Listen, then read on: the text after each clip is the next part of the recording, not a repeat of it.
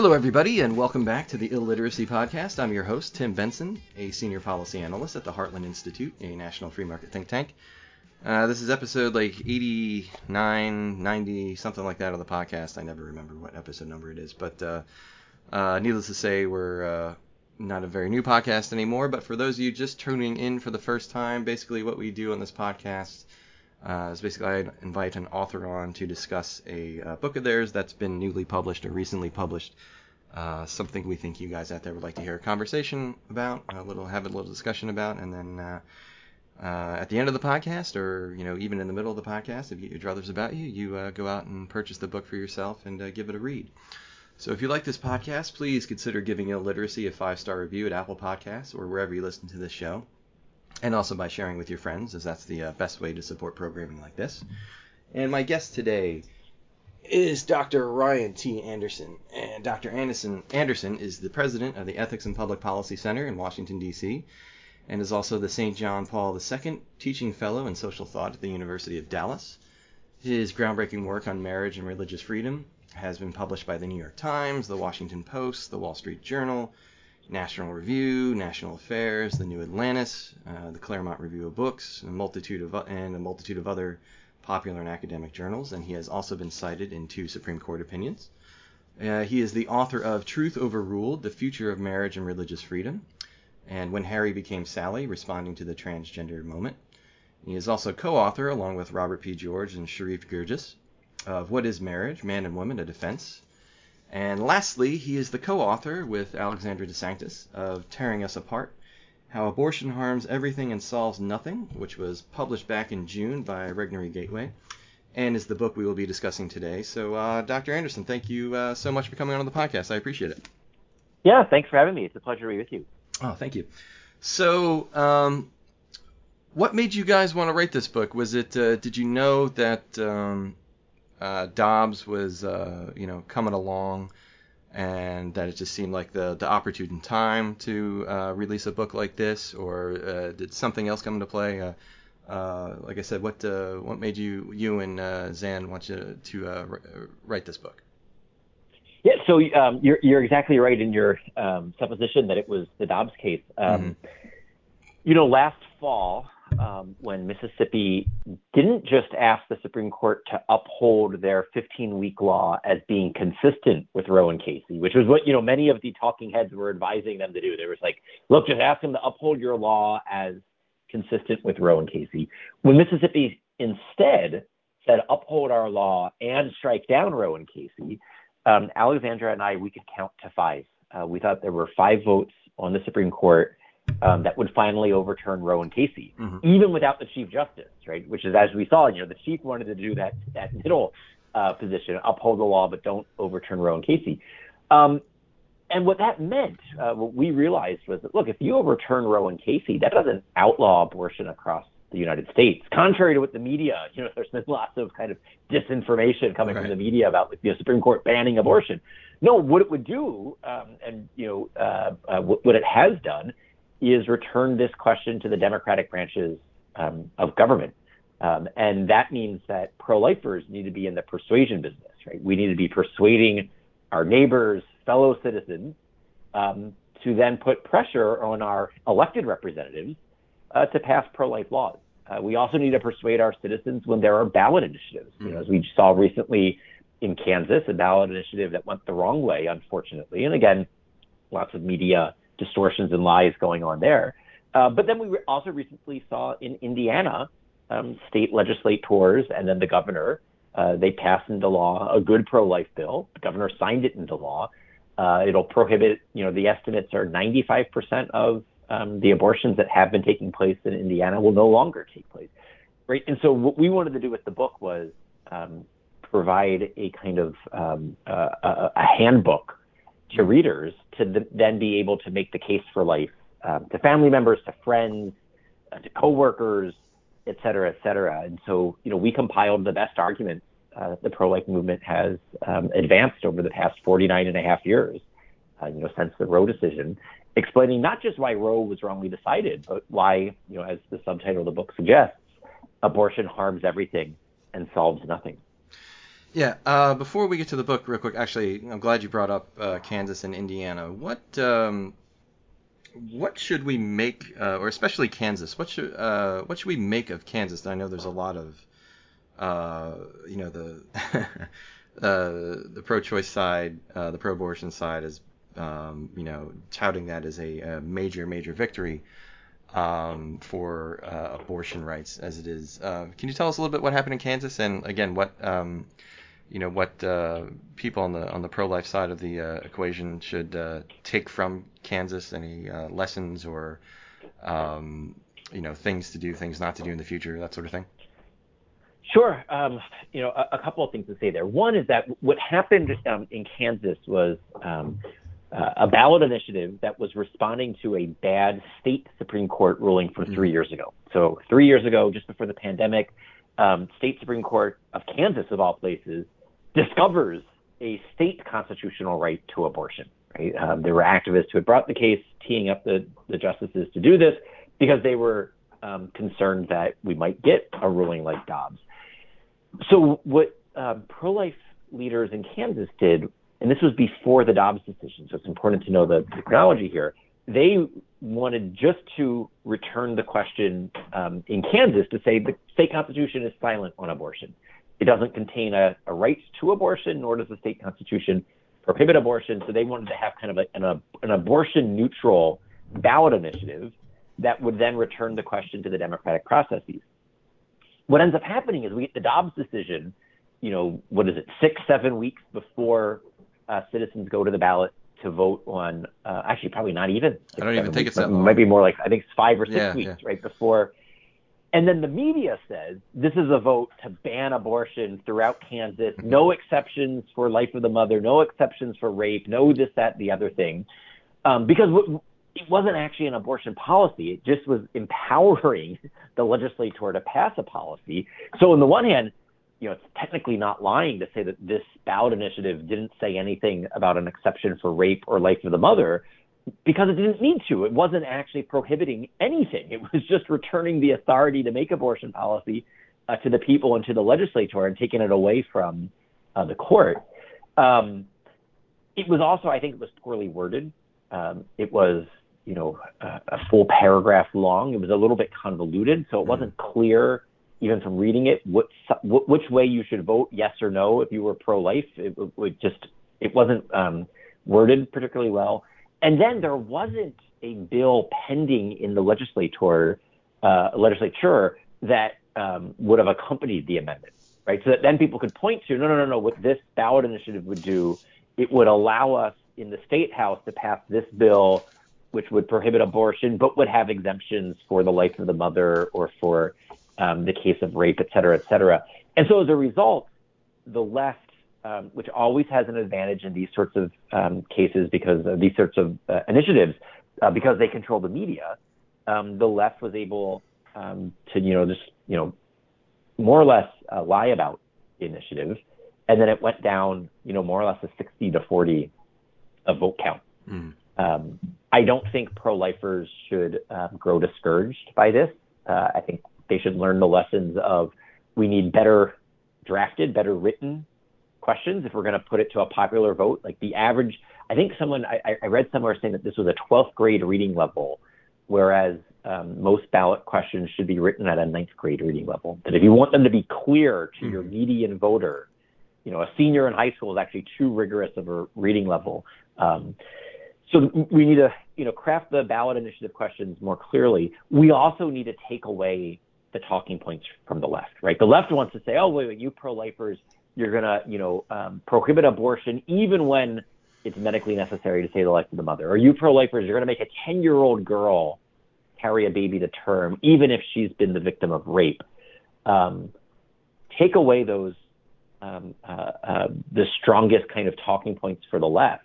You know, it's a fraction of a fraction of a fraction of the percentages of abortion that take place, and then force the left to defend their actual policy, right. which is abortion on demand taxpayer funded abortion on demand throughout all nine months of pregnancy, including um, up through the moment of birth with partial birth abortion. Right? If, if, if you frame it a dichotomy between, you know, the left wants to have taxpayer funding abortion throughout all nine months of pregnancy, the right wants to have a reasonable uh, pro-life policy that'll protect uh, unborn children and protect their mothers and have sufficient protections for the life of the mother, et cetera, et cetera. We win that uh, messaging uh, battle. We win that vote count. We win that popular vote. We win that popular opinion uh, decisively, right? It's not even close at that point. Yeah. Yeah, it's uh, amazing the um, the shift uh, among the uh, the Democratic Party and the and the and the uh, pro-abortion activists and whatnot. I mean, remember, you know, back in the back in the 90s with like uh, Bill Clinton's, you know, uh, abortion should be safe and legal and rare. Uh, basically meaning that like, well, you know, abortion's not uh, a great thing, but like, you know, we want women to have that option, uh, you know, just in case they absolutely, you know, feel they need to, you know, do something um, you know like that you know. But uh and in like 20 years it's gone from like yeah like we're not big fans of abortion but you know we think women should have the right just in case to you know shout your abortion. And uh you know now abortion is like a a positive good. You know uh, don't be ashamed of your abortion. There's nothing you know there's nothing wrong with abortion et cetera et cetera et cetera and it's it's weird. It's almost like in a way it like mirrors um, uh, the slavery issue in a way when uh, you know at the founding of the country um, you know even slave owners you know people like Thomas Jefferson and, and Madison and Washington uh, you know knew that slavery was uh, a grievous wrong um, but they weren't you know sort of sure how to go about ending the process. And in you know another generation or two it went from like yeah uh, you know slavery is bad but there's not much we can do about it to you know people like John C. Calhoun saying like no actually slavery is good is a good thing and here's why and et cetera et cetera et cetera. And it's almost it's weird how uh, abortion and slavery have almost the, the arguments have sort of like dovetail each other in a way yeah no I, I think you're um, you're spot on with with with the analogy, and it's an analogy that we we draw in the book in, in a variety of places. Um, you know, I'll I'll even back up and say you're also spot on with acknowledging the reality of how the rhetoric has changed from the mm. left. Right? I mean, it, it, abortion being you know, think about the Clinton pregnancy, uh, Clinton presidency, safe, legal, and rare to yeah. shout your abortion, right? We, we, we document that trajectory in the book. And I think there's a reason why. I mean, I think the safe, legal, and rare rhetoric, I think the the language that was used early on to support abortion of, of you know, this is a tragic necessity. You know, abortion's not a good thing, but sometimes it's the least bad option. Right. Um, those, those, those justifications at least recognized, I think, um, the reality here that abortion's not a good thing. It's bad, right? Saying it's the least bad still acknowledged that it was a bad thing. And I think uh, pro-choice activists, uh, more I think accurately pro-abortion activists, um, recognize that that was giving too much um, ceding too much ground, ground yeah. to the pro-life side, right? And and and I think they're correct about that, right? Because what what they were doing was recognizing that you know abortion is not like any other you know um, uh, medical procedure, the way that they now want to talk about it, right? Any other medical procedure, you know, taxpayer funded through Medicaid, Medicare. There's no Hyde amendment, attached to it. Um, there's nothing remotely controversial, blah, blah, blah. Uh, and that's where they want abortion to end up, right? And so, so I think it was a strategic um, decision on their part to change the rhetoric. Um, on the question of, you know, a- analogies to um, uh, uh, uh, uh slave owner, owning, I mean, there, there, there's so many that we could talk about. We could talk about you know, the distortion of um, moral philosophy. I think here the Lincoln Douglas debates are really mm-hmm. instructive.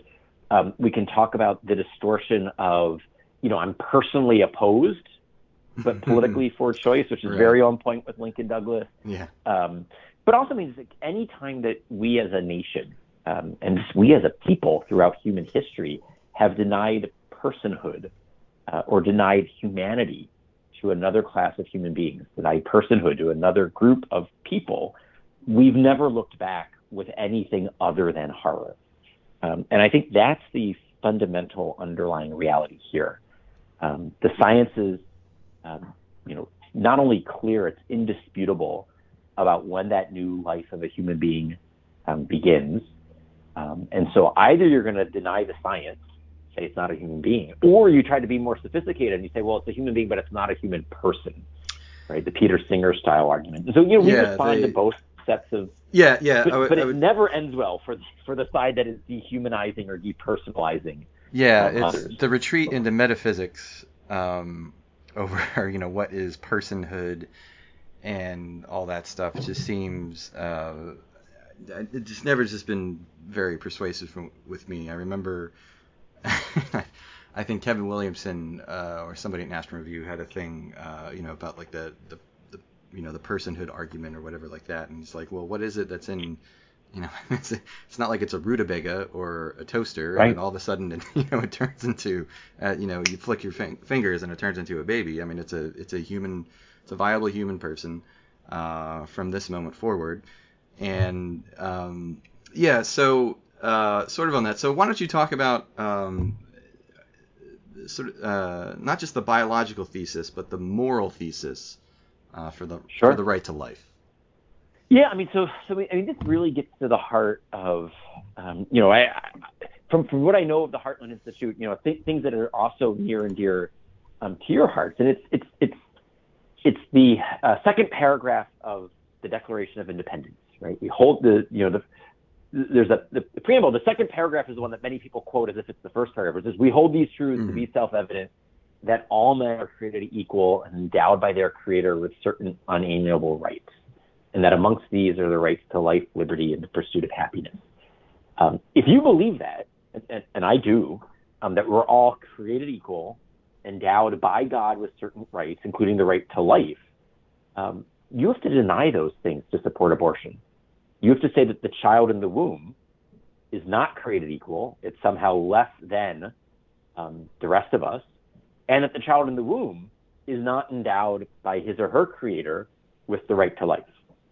Because what every abortion does, the intentional killing of an innocent human person um, made in the image and likeness of God, if you want to use like the ex- explicitly uh, biblical theological language, or you can use the kind of philosophical theology at the heart of the American founding, um, endowed by the Creator with inalienable rights, right? Uh, and so the moral thesis is that human beings are valuable in virtue of who we are. Uh, so it's intrinsic worth, intrinsic dignity, not in virtue of what we can do, which would be mm-hmm. instrumental worth. Um, everything else in the world we value for its instrumental use to us, right? If, we, if you have trees, they're valuable because they provide shade. If they become more valuable for providing firewood or lumber, you cut them down. If you have chickens, they're valuable because they lay eggs, or they're valuable because you can make chicken parmesan. Right?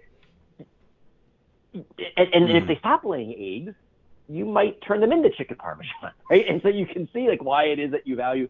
That's not what, how we view people, right? We don't value people for what they can um, do for us. Many governments have gone wrong by viewing their citizens as just cogs in the wheel, right? You're valuable as a citizen only if you're productive, only if you're producing to GDP or you're serving in the army, right? That's not how we should view human beings. It's not how we should view our own children. It's not how we should view fellow citizens.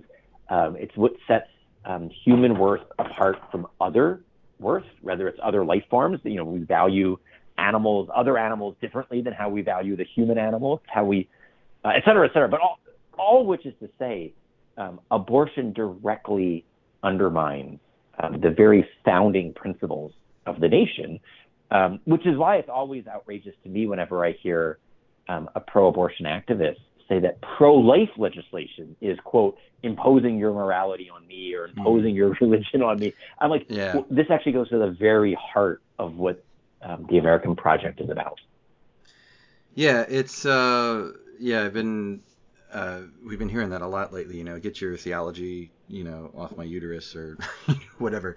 Uh, um, but it's it's much much more than a religious issue and um, you know, I would think most people, I don't know, um, or I, at least a, a very large plurality of people who are pro-life, I would think, come to that position without any sort of um, uh, uh, theological considerations or um, you know just because it's just sort of what they can see in front of their face like well what happens in this? And like well this is a procedure and we do this procedure and at the end of the procedure you know the the baby is no longer alive and people would say like well okay well that's not correct. I mean i think uh, you know this has been entirely framed or it's i think it's purposely being framed as something that it's uh, you know that this is just like some sort of like uh, Christian theocratic position to be pro-life, you know, and uh, that's not the case. You know, a lot of um, you know what really led me to the uh, pro-life position. I, am sure you're familiar with Nat Hentoff. Uh, the, of course, uh, yeah. yeah. They used to be uh, the uh, very famous jazz critic. Was a longtime critic at the Village Voice, and he's not a man of the right in any way, shape, or form, but he was still um, uh, pro-life and uh, very uh, profoundly and thoughtfully pro-life, and his uh, uh, and his writings came from a secular perspective, and you know he framed his arguments among a, you know secular arguments, and they, to me they were very persuasive. Um, but yeah, like I said, I just think that I know it's being pushed that way, either out of just ignorance of the of the pro-life position or whether it's being done uh, maliciously, which you know probably part of that too. Um, I don't know, but there's there's much more. Uh, uh you do not have to be uh, you know a believing and practicing Christian to be um, uh, pro-life. No, that's exactly right. Um, what we point out in the book is that you know the three core theses for the pro-life movement uh, is that a new human being comes into existence at the completion of fertilization, right, at conception, which is a scientific thesis. It's indisputable to my mind. Um, it's empirical evidence. It's verifiable. The ultrasound reveals this, et cetera, et cetera. Second thesis is that you know all human beings are are equal. We have intrinsic worth and dignity. And then the third thesis is that government exists to protect natural rights, to promote the common good, uh, understood as at the very least prohibiting lethal violence against innocent human beings, right? So, so we, we, we could have other debates about how extensive or how um, limited the role of the state is. At the very least, it's a justified purpose of the government to protect natural rights and to protect against lethal violence against innocent people. None of those three theses is distinctively religious, mm. right? the, the thesis about one human beings begin, the thesis about our intrinsic worth and dignity and equality, or the thesis about the role of the state. Uh, so you need not be a theist. You need not be a Christian um, to believe these things. I do think, however, that ultimately, right, if you want to get down to bedrock, if you want to get, you know, all the way down to like the foundations, um, theism, and in particular, I think uh, the, the, the Judeo-Christian uh, theological traditions um, are going to provide the ultimate foundation. Mm-hmm. Uh, and so, in a piece that I wrote uh, for First Things, I said, look, the pro life um, argument on abortion is no more religious, but it's also no less religious um, than the pro life position on other forms of unjustified homicide. Right? And so, whatever argument it is that um, uh, explains why we have laws against adult homicide, that same argument explains why we should have laws against fetal homicide. And if a secularist wants to say that, you know, from a position of secularism, you know, he or she can't fully defend laws against adult homicide, so much the worse for them.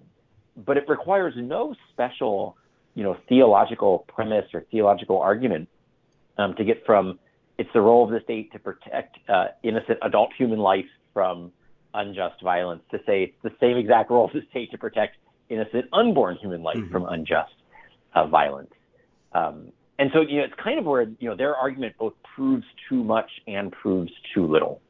And it's actually, I think, uh, it's an unwitting um, uh, criticism of secularism. You know, at the end of the day, right. the natural law has a lawgiver. Right. Yeah. All right. Well, uh, getting close to the end of the podcast already. Can't believe it. Um, so, uh, just sort of, I guess, wrapping up on this. There's so much in the book I want to talk about, but uh, you know, you do what you can. Uh, so obviously, we know the the most fundamental harm of abortion is to the unborn child. Um, you know, that's you know pretty obvious, but um, you know, supporters of abortion say it's important for women to have the right to the abortion. It's a good option for for them to have. It, you know, it, it levels the playing field with men uh, when it comes to uh, you know, career opportunities and those sort of things, or just in their freedom to live their lives how they want to live their lives, et cetera, et cetera, et cetera. Um, is that necessarily true? Is an abortion a boon to women, or does it actually do them harm? Oh, it's been terrible for women. Um, the second chapter of the book, first chapter of the book is how abortion harms the unborn child you know, by killing the unborn child. Second chapter of the book is how abortion harms women.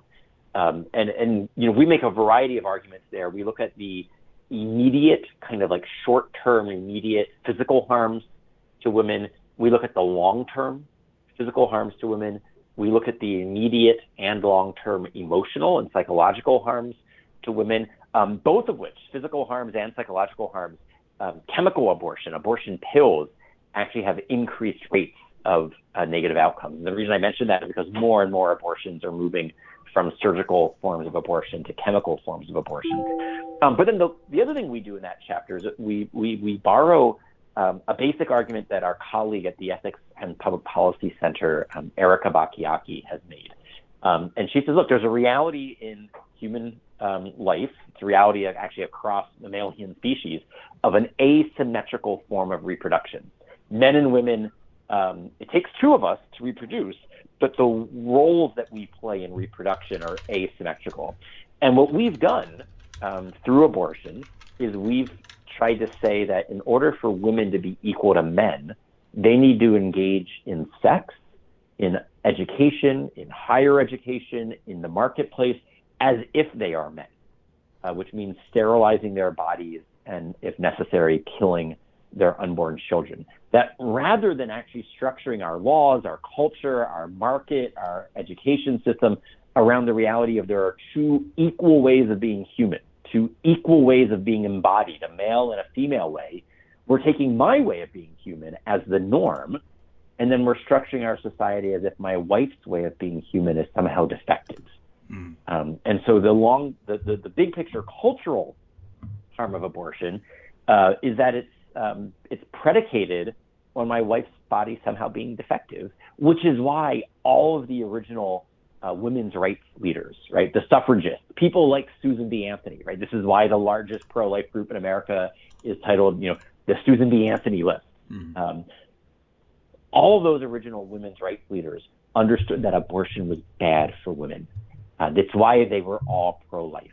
They saw exactly what it would do. It would it would allow men to use women as objects for sexual gratification. It would allow men to walk away uh, from their sexual partners, uh, to not care either for the mothers of their children or for those children. By saying her body, her choice, it actually didn't empower women. It empowered men to say her problem, not my problem. Uh, and so we go through in that second chapter. I think it's you know it's like 30 some uh, pages of just documenting you know study after study of these kind of empirical, physical, and psychological harms, but also helping people see that the, the big picture cultural harm here of how abortion was is really not only predicated on uh, my body being the normal way of being human, but it also then fosters and um, uh, uh so it's not only predicated on this, but it then um, um, builds up, deepens a corrupt culture in which my body is the norm and my wife is somehow defective. Right. Okay. All right. Well, so we're getting towards the end here, so um, guess we'll end on a question uh, I normally ask everybody that comes on the podcast, and that's, um, you know, what uh, what would you like the audience to get out of this book? What's the one uh, What's the one thing you'd want a reader to take away from reading it? Uh, I think the one thing that um, any reader should should take away from this is that uh, the past 50 years we've been perpetrating a gross form of injustice. Uh, an injustice to the unborn children, an injustice to their mothers, uh, an injustice in particular to people who are already marginalized in society. Uh, we talk about the, the sad realities of race-based, sex-based, and disability-based abortions. Uh, abortion um, literally tears apart the bodies of unborn children. It has figuratively torn apart the body politic of the United States. It's harmed everything it's touched. It's solved nothing that it promised uh, to set out to solve. Um, and what this means is that we should all be very confident um, uh, um, in bearing witness to the truth, right? Bearing witness to um, uh, the, the truth of that unborn child and the worth and dignity, the, the truth of the mother um, and the relationship that she already has with her children. And therefore, we should be confident in building up uh, a pro life culture and pro life laws. Um, the, the, response here should be one of action, uh, where we actually try to uh, reform our laws, reform our culture um, to love both baby and mother. All right. Well, very well said. Uh, so before we go, is there anything uh, else you want to plug? Oh, actually, um, tell everybody about the uh, the uh, Ethics and Public Policy Center and the important work you guys are doing there. Sure. So uh, we are a uh, DC-based think tank focusing, as our name suggests, um, on ethics and public policy. Um, we, we are an explicitly Judeo-Christian uh, think tank, one of the few kind of DC-based think tanks that um, uh, draws explicitly from the theological traditions that went into the American founding. And so, you know, we look at both um, theology and philosophy, the natural law tradition, the common law uh, tradition. Um, and we have, you know, people working on a variety of issues. Uh, we have one of Justice Scalia's former clerks heading up our Constitution program. We have John Paul II, uh, you know, papal biographer heading up our Catholic Studies program. We have people doing work uh, on bioethics, people doing work on um, HHS, people doing work on technology and human flourishing, uh, gender identity issues, et cetera, et cetera, et cetera. So, I mean, we really try to do scholarship on um, the underlying moral and ethical questions that matter most uh, for human flourishing. All right, great. Well, thank you very much. Uh, yeah, and again, the book is Tearing Us Apart How Abortion Harms Everything and Solves Nothing. Um, really, really enjoyed the book. You know, as much as you can enjoy a book that's uh, on a topic that's you know this sort of um, uh, I guess uncomfortable to uh, you know mull around in your head and just uh, you know have to sort of uh, you know marinate in. Um, you know, but the, it's a very, very, uh, uh, very, very thoughtful book. Uh, again, as Dr. Anderson said, you know, they get into the uh, the first couple chapters of the book go into the harm done to the child and to the mother, but uh, you know, there's chapters that go over how uh, abortion has corrupted the uh, our medical institutions, uh, you know, the the our you know our, our democratic institutions, the judicial nomination process, how it's corrupted the culture, et cetera, et cetera, et cetera. So it's really, really very informative, very um, well thought out and well argued book, and uh, I highly, highly recommend it to anybody out there that's interested. Make sure you go out and get a copy. And again, uh, Dr. Anderson, thank you very, very much for uh, coming on the podcast and uh, discussing uh, discussing this. Uh, most wonderful topics with me. I really appreciate yeah, it. Yeah, thanks for having me. Yeah, thank you. And again, if you like this podcast, please consider leaving us a five star review and share with your friends. And if you have books you'd like to discuss with us on this podcast, you can reach out to me at uh, tbenson at heartland.org. That's uh, T-B-E-N-S-O-N at heartland.org. And for more information about the Heartland Institute, you can just go to heartland.org. And uh, we do have our uh, Twitter account for the uh, for the podcast. You can always reach out to us there. You know, send us a uh, send us a DM, give us a follow. You know that all that sort of stuff. If you have any questions or comments or whatnot, um, our what's the what's the handle? Yeah, illbooks at, uh, at illbooks at ill books uh, is the Twitter handle. So yeah, make sure you check that out. And uh, that's pretty much it. So thanks for listening, everybody. We'll see you next time. Take care. Love you, Robbie. Love you, Mom. Bye bye.